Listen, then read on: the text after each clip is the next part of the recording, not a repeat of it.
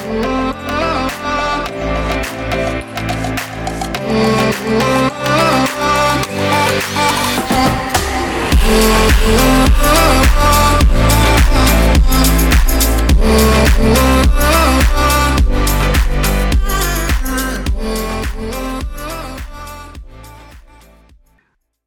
good morning, good afternoon, or good night, whatever time of day it is where you're listening to. Uh, thank you for tuning in to the first ever Metaphysical Me podcast. I'm your host, Dwayne Francis. I originally started this podcast with the intent of sharing my multitude of metaphysical experiences that I've been having for over 35 years now. Uh, they started when I was a kid. And it only took till now for me to be comfortable in sharing the various arrays of experiences that I've had. And there's no better forum to share than, uh, I believe, the podcast world because you get to hear it. You're not necessarily have to buy a book or commit funds, but you get to hear a genuine experience. And you may want to share it with a person who might be on the cusp of experiencing some of these things themselves. And you might be that confidant that they share things with.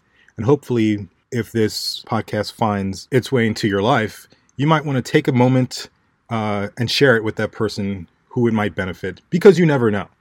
So find that like button, find that share button. If I come across something that you may like or may consider sharing, you know where those buttons are, and please feel free to share, share, and share. And like. So, the first ever experience I recall. Well, let me give you some background about myself. I was in the US military. My background is intelligence. I'm originally from Washington, D.C. I'm a first generation American. My parents are from Trinidad and Tobago. Came to Washington, D.C. in the 70s. I was born at GW Hospital. I guess that makes me a native. But I returned to Trinidad and Tobago uh, to live with my grandparents, grandparent, in a um, very loving home with my cousins and a family friend who lived next door. It was a very fun time. One day we were playing, I believe, a game of cricket, and the tennis ball, because kids can't play with real cricket balls, they're they're hard. the tennis ball was hit underneath an elevated house that was on stilts. Me being the fastest kid at the time, I chased the ball, went to return it, couldn't find it. I think my cousin came and got the ball before I did. But it had previously rained the day before, and there was some still water underneath this house with the stilts. While running back, I noticed a puddle that caught my attention. So, being curious, I walked over to the puddle in an attempt to uh, observe my reflection. I gazed into the puddle, thinking I could see myself. What I saw looking back at me wasn't me. Yes, it was a boy staring at me, but it was not me. What I observed in, re- in the reflection was an Indian boy looking straight at me, about my same age, probably my same height. So I shook it off and ran back to the game with the rest of my friends. I thought about that the rest of the evening. I did not share my experience at the time, but I know I might have been maybe five or six years old. It stuck with me.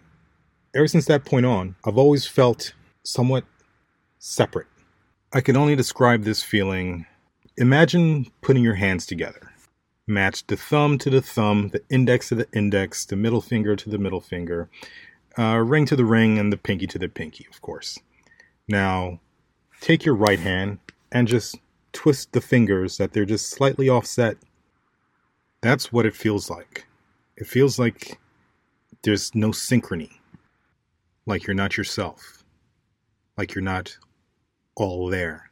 But the disassociation was so strong, I felt that my real consciousness was outside of my body, looking at my body doing whatever it's doing at the particular time, whatever that thing might be. That strange feeling kind of lingered and continued for several years. The disassociation feelings would continue, but along with them, occasionally I'd get these deep, dark, sad feeling of loss, like I'm being drowned or underwater and the boy, the little Indian boy, was always affiliated with these emotions. I didn't understand it at the time, and I didn't really try to. I just tried to, um, you know, push through throughout my day because I always had something else going on, and I was a kid, maybe five years old. The following summer, My aunt, my cousin, and myself uh, flew to Washington, D.C. to visit my mom. We'd take these short vacations every summer so I could visit my mom who remained in the United States. This year, we did something different. We went down to a national park at uh, Hains Point. Hains Point is a very popular park in the Washington, D.C. metropolitan area. It has a couple of golf courses, but at the time it was well known for a place for runners, bikers, and the famous statue of um, what's called the Awakening. It's um, it's imagine a 70 foot tall buried man coming out of the ground. This statue uh, is that just of that a 70 foot man made out of shiny steel emerging from the ground, but it's captured where his knee is out, his face is out. It's really popular. I think they moved that statue to the National Harbor uh, in 2010, I believe. But either way, we were having this picnic. My cousin, my aunt, my mother and myself. I must have been just six years old, and I bolted for the river. My mother turned around and couldn't find me, and when she did find me, I was on the other side of the railing, about to dive into the water to swim across the Potomac. I don't know how she caught me, but she did. She snatched me over the railing, of course, scolded me. So now I'm crying, my cousin's laughing, my aunt's perplexed, but either way, we got over it and the picnic continued. But I never forget that. I tried to swim across the Potomac River at six years old. Now, fast forward in time to February 2021. My mother had passed, and in my grieving, I started revisiting the places where we would go the National Mall, various shopping centers, and then I find my way down to Hains Point the exact same spot where we had the picnic when I was six years old. I'm grieving at the moment, but I have this intense flashback of drowning. But I'm no, I didn't drown because I'm alive. It's only till that moment I realized that the Indian boy who I had the intense emotional connection with over 40 years ago, he was probably me in a past life who died by drowning. And the six year old me during the picnic tried to reenact his death. I thought about it for hours. Not only am I grieving the death of my mother, I'm also being confronted with the death of a young boy who I believe is myself because the connection's so strong. It's very overwhelming. I'm confused, but I hold it in and try to convince myself it's not so. It's not so.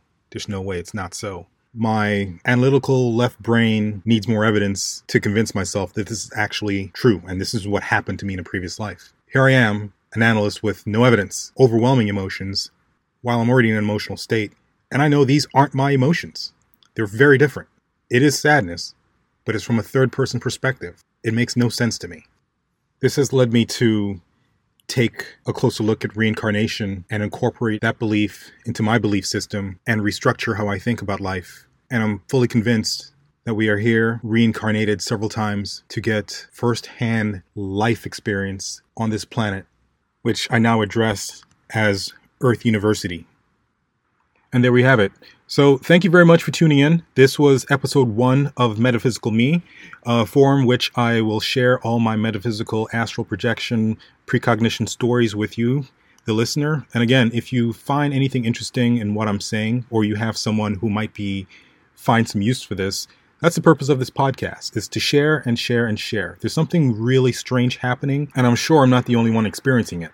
So if you find this podcast useful, or you know someone who may find it useful, please go ahead and share. Thanks again. Metaphysical Me, signing out.